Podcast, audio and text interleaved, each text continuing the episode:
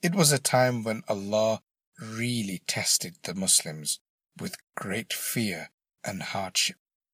But through their sacrifices and patience, it became a great moment for Islam.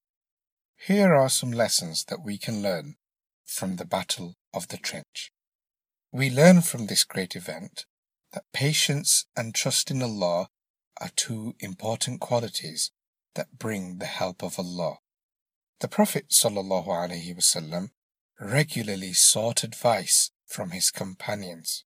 This is known as consultation. It was only through this that the great idea of digging trenches came to light.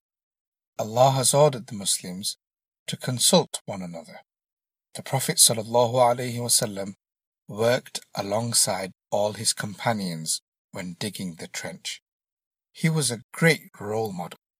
We Muslims should practice what we preach and become role models for others in being strong in character. We should appreciate the great sacrifices and hardship that the Prophet and his companions went through to defend Islam.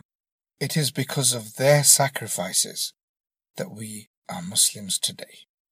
This is why, after Allah, we love the Prophet ﷺ more dearly than our parents, our families, and ourselves.